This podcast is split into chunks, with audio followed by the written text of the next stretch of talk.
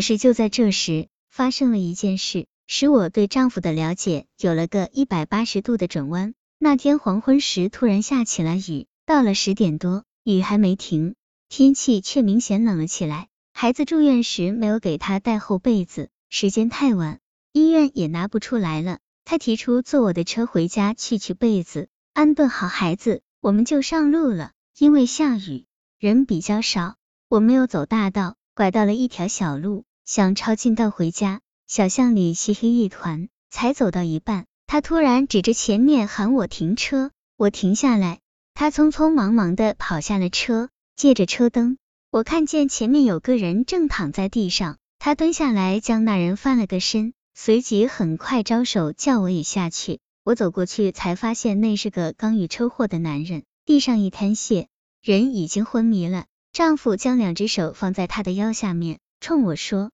来，帮我一把，这人还有救。”我非常吃惊他的做法，我说不行。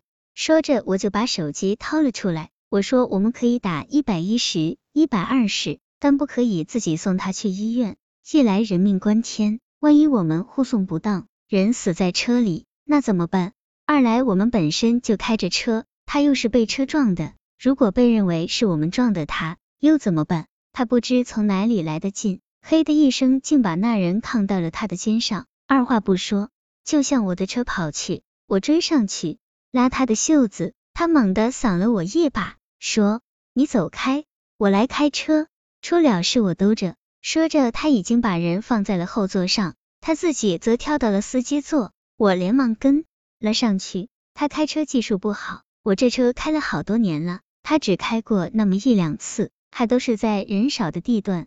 他总是说自己判断力不行，看着前面有东西，心就会慌，手就会发软。可是那一天，他却把车开得飞快，脸上流露出的神情完全是令我感到陌生的。我从未见过他为什么事情这么快就做出了决定，而且不容置疑，几乎不容我多想。车已经到了医院的门口，紧接着就是抢救，交警队很快也就来了人。医生说人已经伤了有好几个小时了，再要是迟上一点，可能命就没了。那天我们再回到家里，已经十二点多了了。望着他精疲力竭的样子，我的眼眶忍不住发酸。当他打开柜子门找被子时，我在后面抱住了他的腰，我对他说，让他好好在家里休息一晚，我去看儿子。他愣住了，一动不动，似乎怕这一刻会不翼而飞。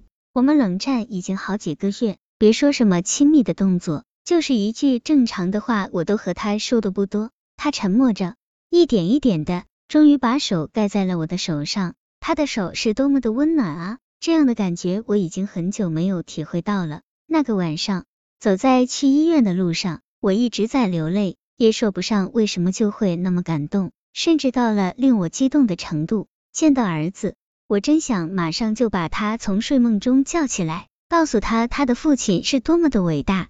短短的两个小时，我在丈夫身上看到了他让我吃惊的那一面，他让我真正见识了什么是顶天立地的男子汉。我几乎不敢相信这是发生在他的身上。而且更加令我骄傲的是，他是我的丈夫。多年来，我对男人的看法似乎就在这一瞬间突然有了一个变化。我对他们矛盾的心理也在这一刻变得平和而现实起来。是的，很久以来，我要么认为他们懦弱不像男人，要么认为他们就是出类拔萃的那一种。而我呢，要么渴望着他们的赏识，要么鄙视着他们的猥琐。在生活中。我遇到的男人也被我毫不留情的分成了这两种。我从不会懂得用欣赏的眼光去看他们的缺点和优点，而只是用批判的眼光，似乎他们是另一类人。这其实是多么幼稚的想法！在想这些的同时，我又想到了另一个问题：当每一个女人在渴望着被男人的杰出所包容时，男人何尝不希望被女人的宽容和优秀所包容呢？只有当男人和女人互相包容时，才能看到对方最美、最人性的一面啊！那完以后，我开始试着用全新的目光来看丈夫。这一看，我才发现我其实找了个多么好的男人。他对家庭的无微不至，他平和善良的处事态度，他耐心细致的教育孩子的方式，这些都正是我所欠缺的。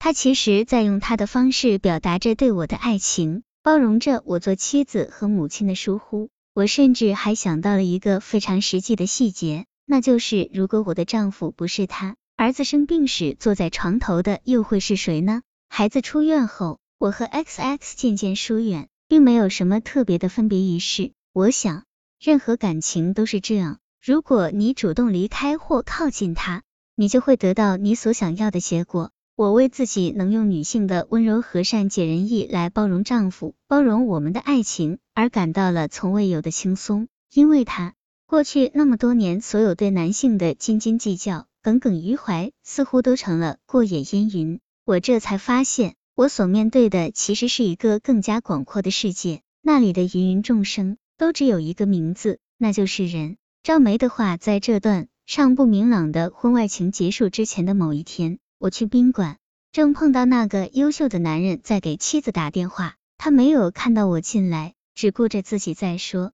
我吃惊的发现，他其实是在向妻子撒娇，他夸大着自己在外面的孤独和饮食上的不适，甚至还有身体上的小毛病。那一刻起，偶像其实已经消失了，一种更深的友谊出现了，很亲切，也很令人感动。